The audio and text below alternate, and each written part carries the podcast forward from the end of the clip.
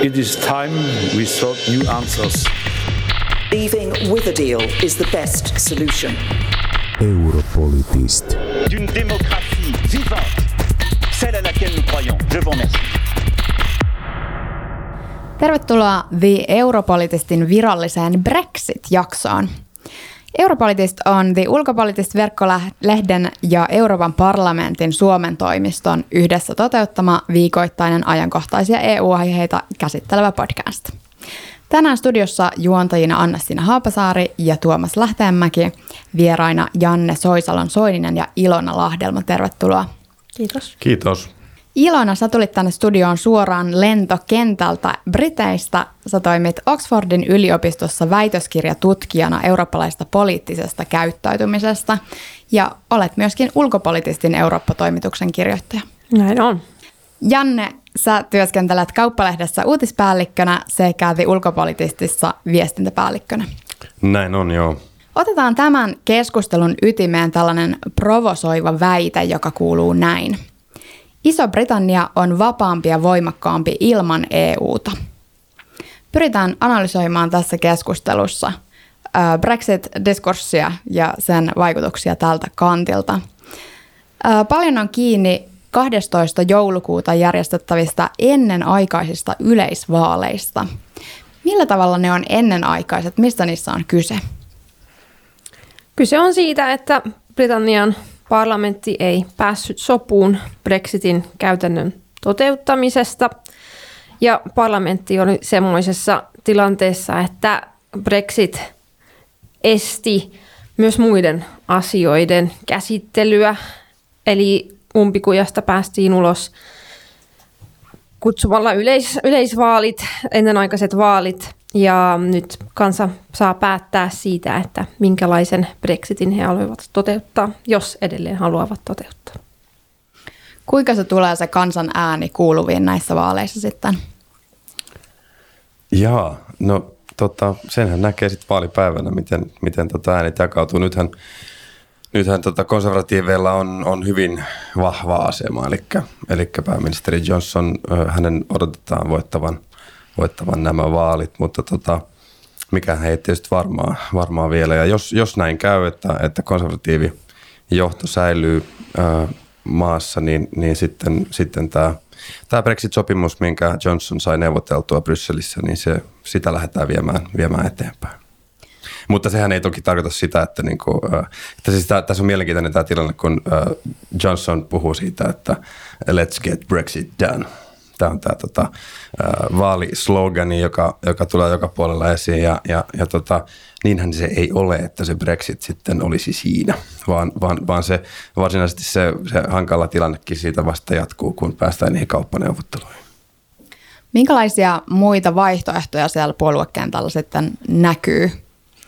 No, konservatiivien kärkihän on tämä Boris Johnsonin johtama väite siitä, että Brexit on toteutettava ja, ja, ja elämä on jatkettava ja kansantahtoa on kuunneltava. Kun taas tämän täydellinen vastakohta on liberaalidemokraatit, jotka taas haluaisivat peruuttaa Brexitin ja, ja heillä on tämmöinen vahva eurofiilinen agenda. Ja sitten tämän kahden välissä on Corbinin työväenpuolue. Corbyn hän panttasi omaa kantansa ihan viime päiviin asti. Ja ihan tässä toissa päivänä hän vahvisti, että hänellä on neutraali kanta ja jos hän tulee valituksi pääministeriksi, niin sitten asiasta järjestetään uusi kansanäänestys ja hän kunnioittaa tämän uuden kansanäänestyksen tulosta. Eli kolme erilaista kantaa ja mm-hmm. voi valita, voi, on mistä valita. Ja sitten tuossa tässä työväenpuolueen tilanteessa on niin mielenkiintoista, mielenkiintoista se, että että samaan aikaan, kun, kun tosiaan niin kuin sanoit, että, että Corbyn suhtautuu neutraalisti tähän, tähän tota, kysymykseen, niin, niin työväenpuolen sisällä on hyvin vahva tämmöinen remain fiilis. Ja sitten toisaalta kuitenkin äänestäjien joukossa on myös paljon niitä, jotka äänesti sitten Brexitin – Brexitin puolesta kansanäänestyksessä silloin 2016 ja, ja, ja nythän sitten niin kuin Corbyn myös, myös tosiaan sanoi, että, että, että he sitten neuvotteli, neuvottelisivat tämmöisen uuden Brexit-sopimuksen, jossa, joka olisi tämmöinen, että Britannia jäisi osaksi tätä tulliliittoa ja, ja ei tarvisi sitten tarvisi sitten tota, esimerkiksi neuvotella enää näistä tulevista kauppasuhteista yhtä intensiivisesti kuin sitten tässä, tässä Johnsonin Brexit-diilissä. Ja tota, niin kuin se on silleen jännä, että, että, että, että sitten jos se kansanäänestys järjestetään uudestaan, niin, niin mitä tämä pää, pääministeri Corbyn sitten, mikä hänen niin kuin kantansa olisi siinä, siinä kansanäänestyksessä, pystyisikö hän oikeasti pysymään neutraalina, että se, sitä pidetään aika, aika jännänä tilanteena. Niin kuin Corbynhan tunnetaan yleisesti niin kuin kaappi euroskeptikkona, että mm. hän ei ole tässä tilanteessa sitä suoraan sanonut, mutta hänen äänestys ää, menneisyytensä parlamentissa on ollut johdonmukaisesti Euroopan unionin vastainen. Kuinka polarisoitunut tämä kysymys sitten on UKssa oikeasti, että onko siellä, ähm, niin kuin, kuin, onko kansa hyvin polarisoitunutta, onko se kovin, kuinka kipeä asia se on sille porukalle, joka ei ole Brexitin puolesta? Ironista tässä on se, että ennen Brexit-kansanäänestystä varmastikin tosi harvaa kansalainen olisi mieltänyt tämän jakolinjan tärkeimmäksi jakolinjaksi. Kansanäänestyksen jälkeen tästä on tullut uusia identiteetin lähteitä ihmisille. Uusi tutkimus on osoittanut, että esimerkiksi britit eivät haluaisi lastensa menevän naimisiin vastakkaista, vastakkaiselta puolelta olevan kanssa. Että tämä on vähän niin kuin tullut uudeksi poliittiseksi jakolinjassa poliittisessa identiteetissä hyvin nopeasti. Joo, kyllähän toi, kyllähän toi, tota, toi, toi, toi, ihan kun ollaan katsottu, tai jotkut on katsonut, jotkut ei, niin, niin näitä tota istuntoja brittiparlamentissa esimerkiksi, niin, niin sekin kuvastaa jo sitä, että kuinka niin kuin paljon tunnetta on mukana tässä, tässä Brexit-kysymyksessä, ja se näkyy ihan sitten on näkynyt kaduilla mielenosoituksina ja, ja tota, esimerkiksi silloin tuossa kun oli noita ratkaisevia istuntoja ää, brittiparlamentissa, niin siellähän sitten poliisit joutuivat saattamaan näitä edustajia ää, ulos sieltä tota Westminsteristä, ää, kun, kun sitten tota, mielenosoittajat tuli ihan niin kuin melkein päälle, että, että tota, kyllä toi on, on tosi, tosi jännä juttu, että tämä on nyt tämä on ihan, ihan, ihan niin kuin massiivisesti hallitsee Britannian politiikkaa tämä, tämä, tämä Brexit, vaikka tosiaan niin kuin samaan aikaan olisi, olisi hyvin paljon muitakin kysymyksiä, mitä, mistä olisi syytä keskustella. Nopea kommentti tähän väliin. Ilona, sä asut Oxfordissa, niin onko siellä havaittavissa tällaista niin kuin Brexit-ähkyä, että näet Daily Mailin tai, tai Financial Timesin otsikossa Brexit-uutisen, niin kävelet ohi? Sehän on ihan kaikkialla se Brexit-ähky, että mun irlantilainen kämppis itse asiassa tätä ihmetteli, sanoi, että Irlannissa kaikki puhuu Brexitistä, sitten tulee Englantiin, niin kukaan ei enää puhu Brexitistä. Tämä maa, jota tämä koskee, niin siellä ihmiset alkaa olla välinpitämättömiä. Se ei tarkoita, että he olisivat välinpitämättömiä oman kantansa suhteen, mutta tästä asiasta on ollut jo niin pitkään – riitaa ja, ja se on estänyt muiden asioiden edistämistä maassa, että ihmisillä alkaa olla semmoinen olo, että mitä tahansa tässä tapahtuukin, niin tästä on nyt päästävä eroon, koska esimerkiksi tätä työttömyys tai terveydenhuollon tila tai esimerkiksi niin nuorisorikollisuus on semmoisia asioita, jo, jo, joihin pitäisi kohdistaa enemmän huomiota. Näettekö että sitten tämän Brexitin jälkeen, the datein jälkeen, niin tuleeko kansa niin kuin mukautumaan siihen vallitsevaan tilanteeseen vai pysyykö se semmoisena kysymyksenä, jakolinjana? Ainakin tutkimus osoittaa, että jakolinja on sen verran raju, että se ei ihan hetkessä katoa. Tietysti se riippuu siitä, että mitä muita jakolinjoja tämän seuraavan hallituksen politiikka tuottaa, koska taloustieteiden tutkimus on esimerkiksi osoittanut, että Brexit-äänet tulivat suurilta osin David Cameronin talouspolitiikkaan turhautuneilta äänestäjiltä. Eli vaikka Brexit toteutuisikin, tämä perustavanlaatuinen ongelma Britannian luokkajaosta ja, ja taloudellisesta, taloudellisesta ahdingosta ei, ei katoa mihinkään. Eli, eli se riippuu nyt siitä, että, että saako Brexit edelleen niin paljon identiteettipitoista sisältöä vai siirtyykö tämä lähinnä takaisin tähän luokkaa ja koskevaan keskusteluun? Ja toi on mielenkiintoista, koska, koska nythän tosiaan Labour-puolue on, on Corbynin johdolla mennyt, mennyt tota enemmän enemmän vasemmalle ja, ja tämä esimerkiksi vaaliohjelma, mikä, mikä työväenpuolueella on nyt näihin, näihin parlamenttivaaleihin, niin sehän on hyvin radikaali. Siellä, siellä ehdotetaan siis uusia valtion menoja, niin, niin yli, siis se oli jotain 140 miljardia melkein.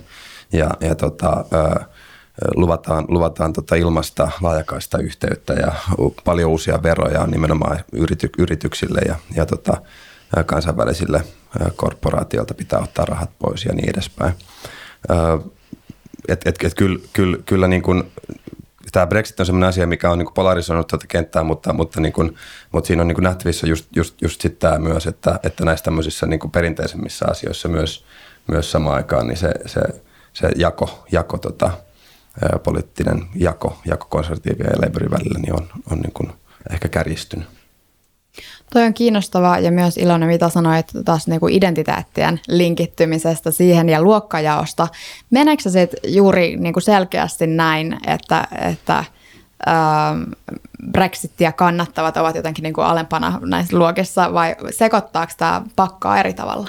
Tähän sekoittaa täysin Britannian poliittista kenttää ja, ja koska Britannia on kaksipuolueen järjestelmä, puolueiden on hirveän vaikeaa reagoida, koska tämmöisessä tilanteessa, jossa, jossa aikaisemmin oli, että oli englantilaiset vauraat olivat konservatiivien kannattajia ja etnisesti heterogeeniset köyhät enemmän kuin Labourin kannattajia. Ja nyt tämä jakolinja menee niin, että englantilaiset ja vauraat ovat täysin jakautuneita sen suhteen, että mitä mieltä he ovat, kun taas sitten etnisesti heterogeeniset alueet ovat myös jakautuneita sen suhteen, että kannattavatko he Brexitia. Eli siis jos tämä kuvittelee tämmöisenä nelikenttänä, niin konservatiivi-liberaali jako ja Remain Leave-jako on niin kuin X että ne menee niin kuin täysin ristiin. Ja tässä on hirveän vaikeaa ollut molempien puolueiden reagoida, ja varsinkin Labourin on ollut tähän vaikeaa reagoida, koska esimerkiksi Labourin tukijat, varsinkin Corbynin tukijat, ovat nuoria ja koulutettuja, jotka ovat myös Brexitin suurimpia vastustajia.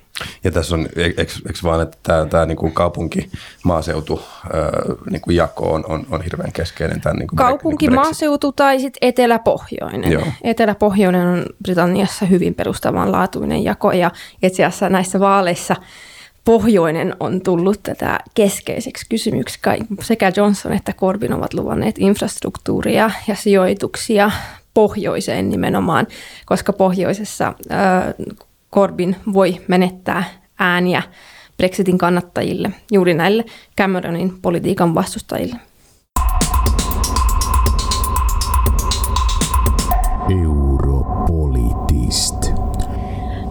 Analysoidaan sitten vähän sitä, että kuinka tähän tilanteeseen päädyttiin ja kuinka tämä päätyi jakamaan ihmisiä näin vahvasti. Onko teillä näkemystä suurimmista syistä, että miksi britit päätyivät äänestämään EUsta irtautumisesta?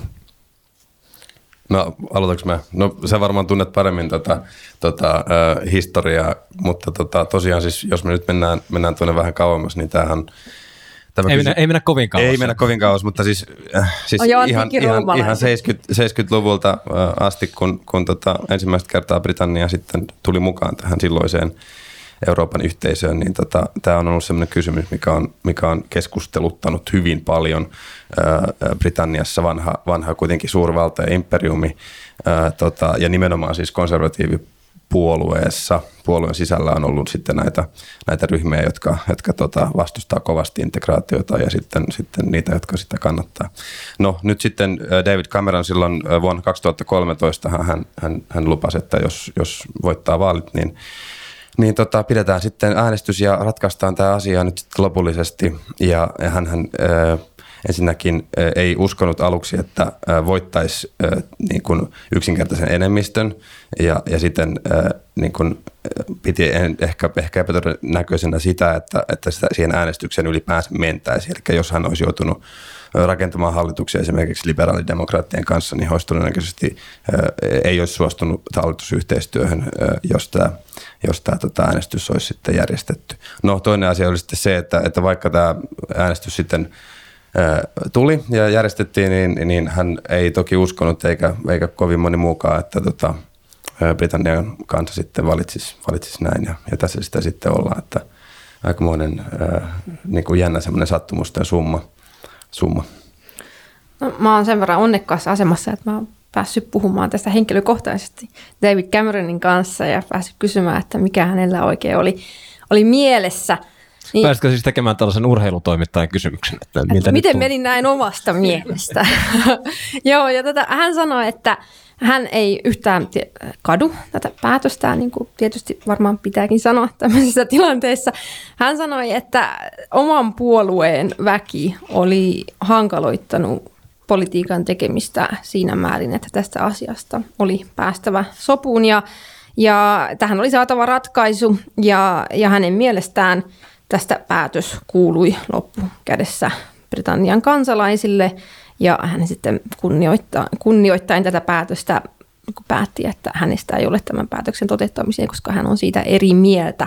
Ja tämä oli niin kuin hänen niin kuin diplomaattinen vastauksensa, mutta, mutta siis konservatiivipuoluetta tuntevat ja muutenkin Britannian poliittista eliittiä tuntevat ö, ovat aika lailla samaa mieltä siitä, että David Cameron ei täysin ymmärtänyt, että mitä varsinaisesti kentällä tapahtuu, vaan hän jotenkin oletti, että jos hän ottaa Remain kannan, niin ihmiset kuuntelevat asiantuntijoita tai kuuntelevat politiikan, ähm, politiikan elittiä.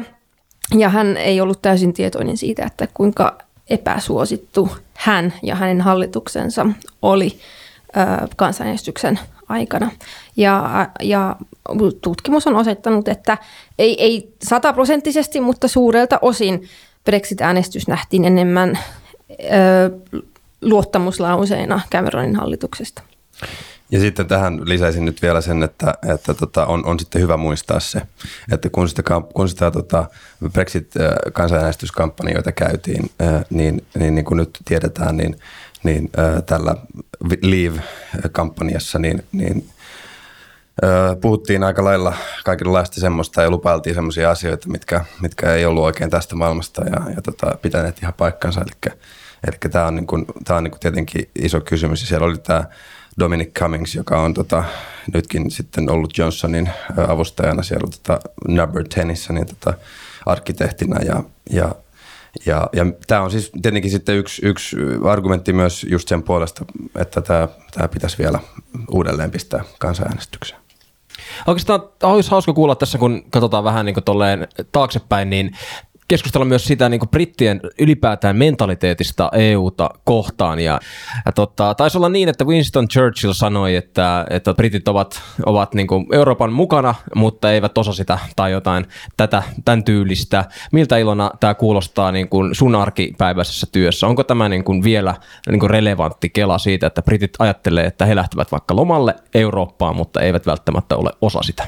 Joo, näinhän se on, että se on usein aika huvittavaa kuulla, että kuinka britit saattavat ihan, kansa, ihan niin kuin normaalissa kanssakäymisessä sanoa, että joo, että, että mä lähden Eurooppaan. Että se tarkoittaa siis junamatkaa Pariisiin. Että siinä niin unohtuu, että Britanniahan on virallisesti osa Eurooppaa, mutta siinä on niin We are an island nation on, on osa britti-identiteettiä, että, että Manner-Eurooppa on, on erilainen kulttuuriltaan ja, ja erilainen poliittiselta ilmapiiriltä, erilainen historialtaan ja heitä kiinnostaa enemmän meri ja, ja sitä kautta avautuvat. Ja siis tämä on hyvin tärkeä argumentti ää, Euroopan unionista eroamisen kannalta, että he edelleen elävät tässä vahvassa imperialistisessa menneisyydessä, että heillä olisi jotenkin luontevampaa harjoittaa kauppaa esimerkiksi Karibian tai Kanadan kanssa kuin, kuin Saksan kanssa.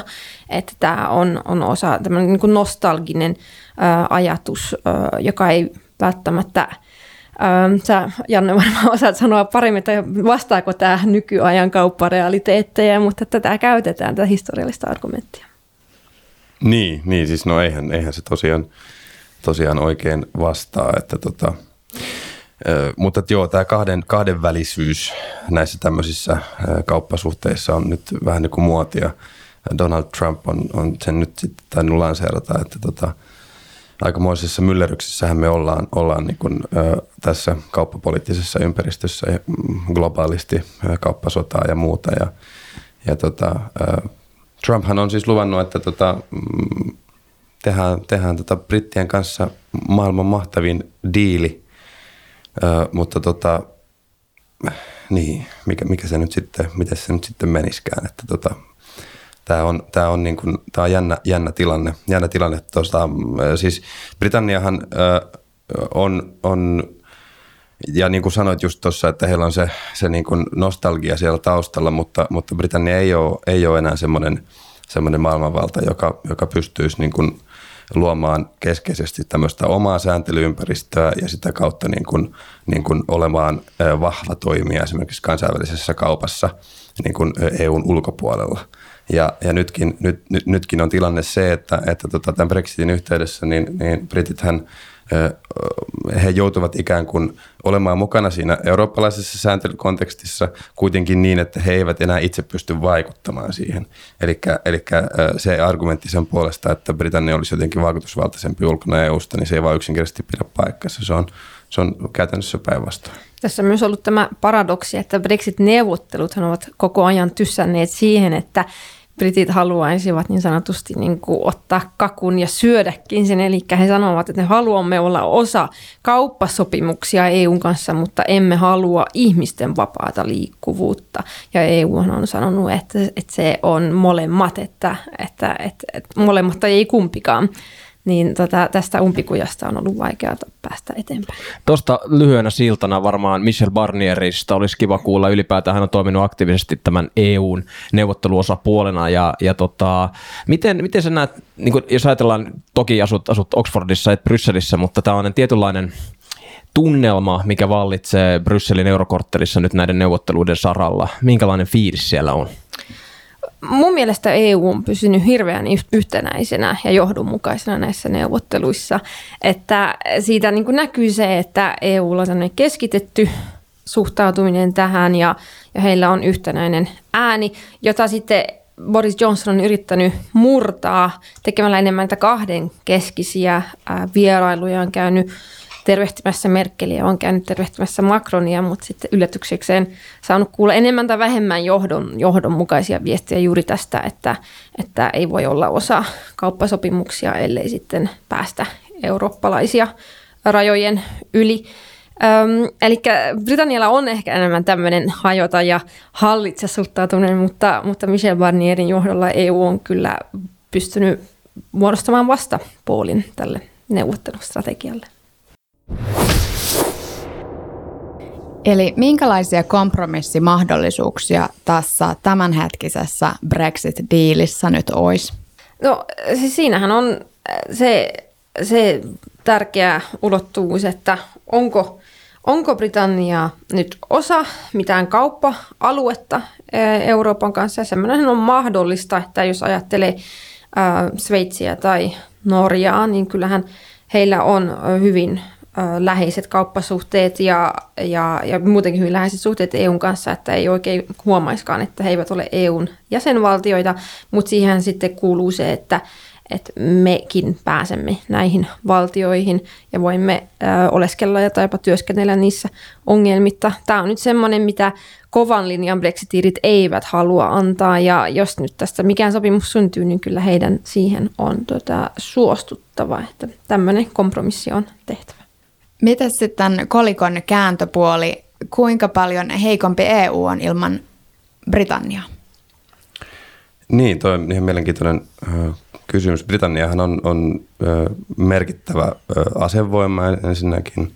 Se on aina, aina niin kuin semmoinen yksi, yksi pointti, mikä on, on syytä muistaa, että jos mietitään tätä Euroopan unionin niin kuin turvallisuusulottuvuutta, niin se on niin kuin siinä mielessä – merkittävä asia. Toki, toki tota, nämä kaikki Brexit-sopimukset on niin kuin pitänyt sisällään sen, että tässä, tässä asiassa toki jatkuu niin kuin läheinen yhteistyö ja Naton, Naton, Naton tota kontekstissa tietenkin asiat jatkuu, jatkuu entisellään, että ei siinä, siinä sinänsä, mutta, mutta to, toki siis Euroopan unioni menettää, menettää ihan hyvin merki, ison, ison, siis ison talouden ja, ja, ja tota, hyvin suuren määrän näistä tota, ikään kuin EU-kansalaisista, että, että tota, se, on, se on ihan, ihan tosi, tosi iso asia, mutta, mutta samaan aikaan niin, niin, niin kyllä niin kuin on hyvä muistaa se, että EUlle tämä, tämä niin kuin kolaus on, on, on toki niin kuin aivan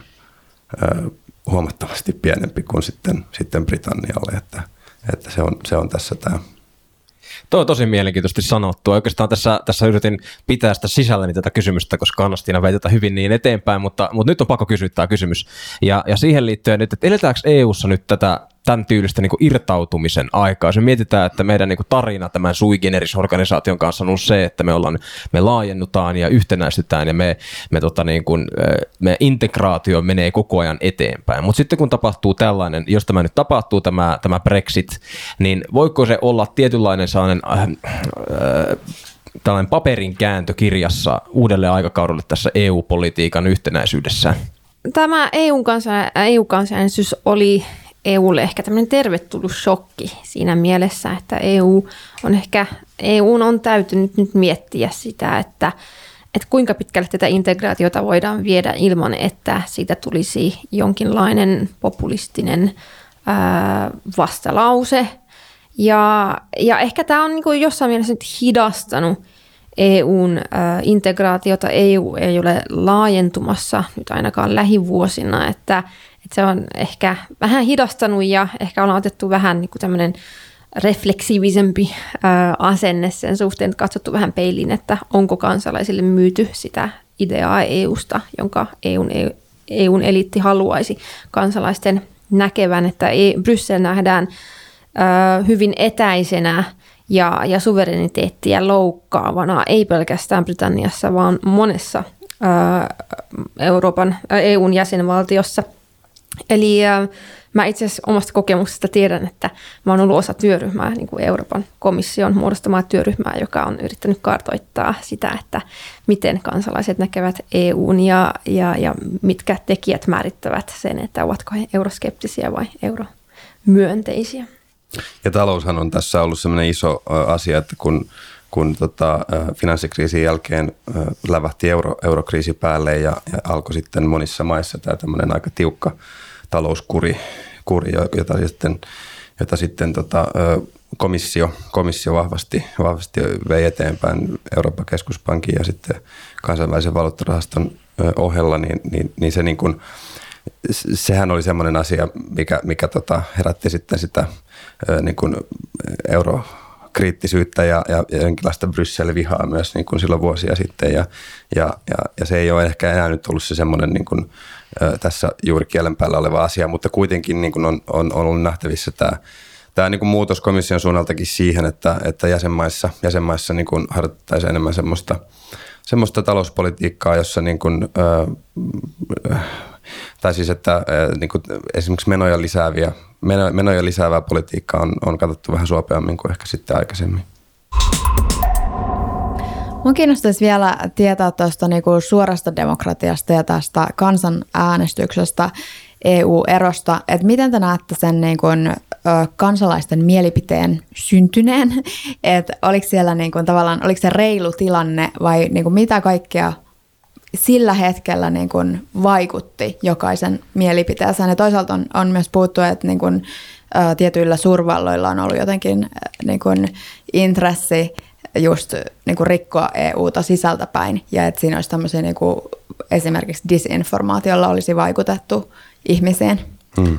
Disinformaatiolla oli aivan valtava vaikutus siinä, että miten EU on nähty Britanniassa monen vuosikymmenen ajan. Tabloid-lehdistö on ottanut EUn ää, kohteikseen ja tässä on ollut osallisena ei niinkään tabloid-lehdistö, mutta siis ihan Daily Telegraphin muodossa Boris Johnson, joka kirjoitti EUsta mitä sattuu monen vuoden, vuoden ajan. Ja, ja hän niin kuin halusi huvittaa lukijoitaan, mutta tässä ohessa ihmisille tuli oikeasti vääränlainen kuva siitä, että mitä Brysselissä tehdään.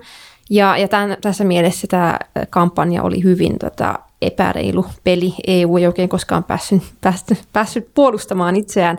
Ja, ja, ja kun tästä kampanjasta ollaan puhuttu jälkeenpäin, niin, niin ihmiset ovat kyllä hyvin vahvasti sitä mieltä, että tosi monilla oli joku mielikuva siitä, minkä takia EUsta pitäisi erota, mutta tosi harva pystyy nimeämään, minkä takia EUssa pitäisi pysyä, muun kuin sen, että kun David Cameron niin halusi. Niin tässä tilanteessahan on niin, niin kuin EUn hyvin vaikeaa levittää itsestään mitään positiivista kuvaa. Mm. Joo, kyllä se, kyllä se tota, mm, just tämä disinformaatio oli, oli niin kuin ihan tosi, tosi tota, ehkä se ratkaiseva, saattaa olla, että se oli ratkaisevakin asia tuossa, että, että tota, siellä oli nämä, Cambridge Analytican tota, tyypit ja, ja sitten, sitten tämä some, some-vaikuttaminen, disinformaatio oli niin kuin ihan, ihan, ihan tosi vahvaa. Ja kuka tietää, siis varmaan ulkovallatkin oli, oli tosiaan mukana, että Venäjähän on siellä Brittien maalla muutakin tehnyt, myrkyttänyt muun muassa ihmisiä ja niin poispäin. Tähän loppuun vielä puhutaan, puhutaan siitä, että onko täyskäännös vielä mahdollinen ja mikäli päästään Brexitiin ja sen yli, niin myöhemmin, jos brittejä alkaa jonain päivänä kaduttaa EU-ero, niin voisivatko he pyrkiä takaisin ja mitä se edellyttäisi? Jos liberaalidemokraatit voittavat vaalit, niin silloin on täyskäännös tiedossa. Tämä on kyllä hyvin epätodennäköistä. Ja, ja siis jos Labour saa vahvan, äh, vahvan tuloksen, ja jos kävisi niin, että esimerkiksi sitten Labour pystyisi äh, liberaalidemokraattien ja sitten äh, esimerkiksi SNPn kanssa niin kuin muodostamaan äh, hallituksen, se voisi olla tämmöinen löyhäkin koalitio, niin, niin silloin me voitaisiin olla, olla tosiaan siinä paikassa, että uusi kansanäänestys on edessä. Ja, ja silloinhan, silloinhan tosiaan on ihan hyvin mahdollista, ainakin noiden gallupien mukaan, mukaan se, että tota Brexit, Brexit peruuntuisi. Varma Brexit tapahtuu vain silloin, jos Johnson saa selvän enemmistön. Jos Labour kiilaa siihen väliin ähm, jollain tapaa niin, että Johnson joutuu turvautumaan johonkin koalitiopartneriin, niin mitä ilmeisemmin se vaikeuttaa Brexitin täytäntöönpanoa. Paljon kiitoksia Janne Soisalon Soininen ja Ilona Lahdelma tästä Brexit-keskustelusta. Me jännitämme, mitä tapahtuu niissä vaaleissa, jotka itse asiassa käydään 12. joulukuuta juuri tämän podcastin julkaisupäivänä. Kiitos. Kiitos. Kiitos. Kiitos.